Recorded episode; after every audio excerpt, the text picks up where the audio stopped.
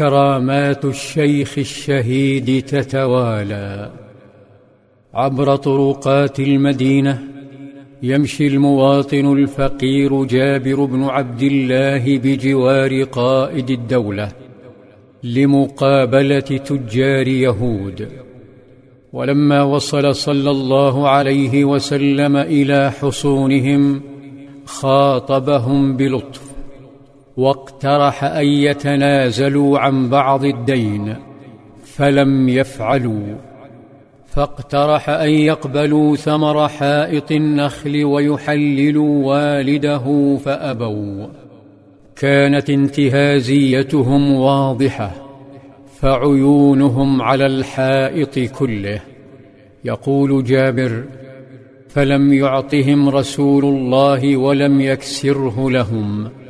بل التفت للفتى وقال سأغدو عليك إن شاء الله تعالى. ويبدو أن وزيريه أبا بكر وعمر كانا هناك فتوقعا حدثا عظيما غدا.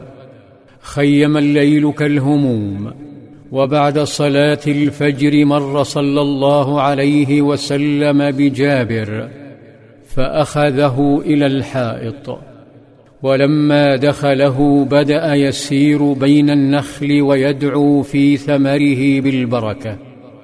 ثم أمر جابرا أن يجده وقال له إذا جددته فوضعته في المربد وهو مكان تجفيف التمر فبيدر كل تمر على ناحية العجوة على حدة وعذق بن زيد على حدة. ثم أرسل إلي. انصرف صلى الله عليه وسلم وتسلق جابر نخلاته واخترف تمره ثم قسمه. ولما انتهى أرسل إلى النبي صلى الله عليه وسلم فأتى وكأن هذا الفتى الفقير من أبنائه فقال ادع غرماءك فانطلق فجمعهم فأقبلوا معه.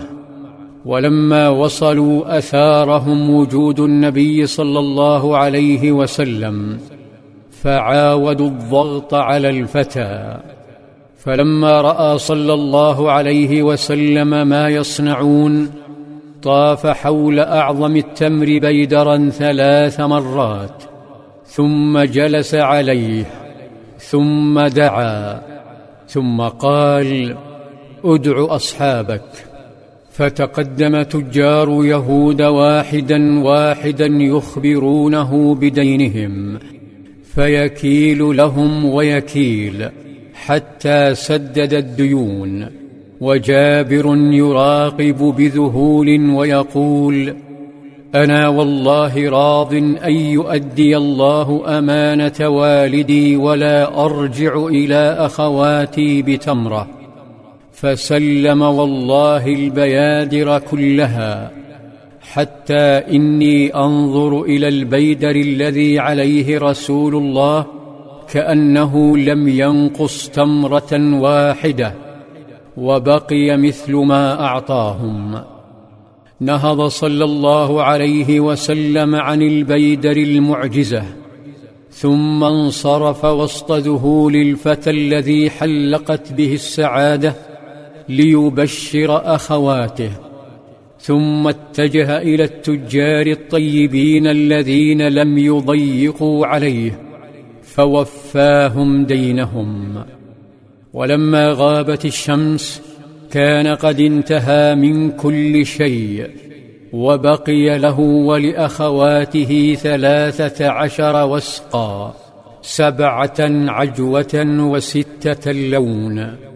فذهب إلى نبيه صلى الله عليه وسلم فأخبره فضحك صلى الله عليه وسلم وأمره بزف البشرى لوزيريه فقال ائت أبا بكر وعمر فأخبرهما فأتاهما فقالا لقد علمنا إذ صنع رسول الله ما صنع أن سيكون ذلك. وقال عمر ألا يكون؟ قد علمنا أنه رسول الله. والله إنك لرسول الله. اطمأن جابر. ومرت الأيام فسمع صلى الله عليه وسلم خبرا كدره عنه.